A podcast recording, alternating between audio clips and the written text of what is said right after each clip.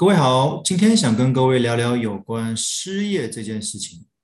主题是透过财务咨询，让失业仅是下一份工作的起跑点，人生依旧有色彩。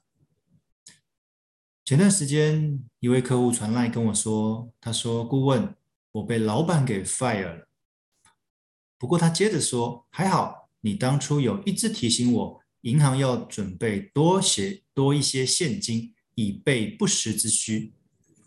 其实我在惊讶之余，也似乎感受到那么一丝丝的安慰。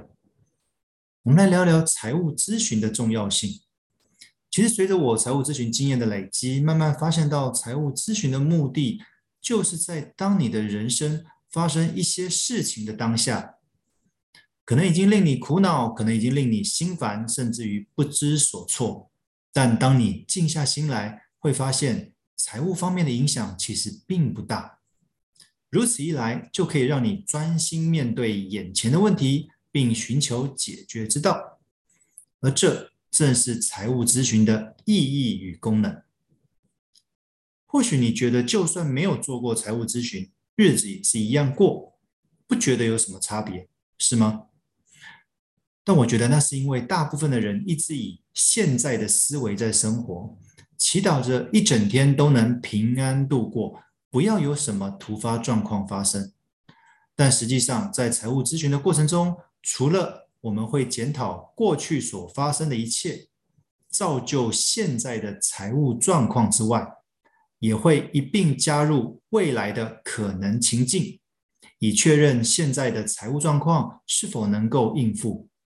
简单说，从原本的点状视野，就是现在，扩大到现状视野，把过去、现在、未来一并考量进去，也就是包含了一段比较长的时间轴线来分析你的财务历程。有时候常常觉得我们 CFP 有点像是乌鸦，财务上面的乌鸦，为什么？因为我们在咨询的过程中，会不断提醒每一个财务发生可能要面临到的风险。虽然我不希望发生，但是总是要事先准备。所谓忠言逆耳，而这些忠言，严格说起来只是提醒。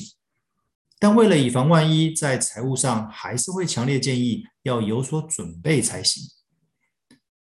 其实理财工具没有绝对的好坏，只有是否适合的问题。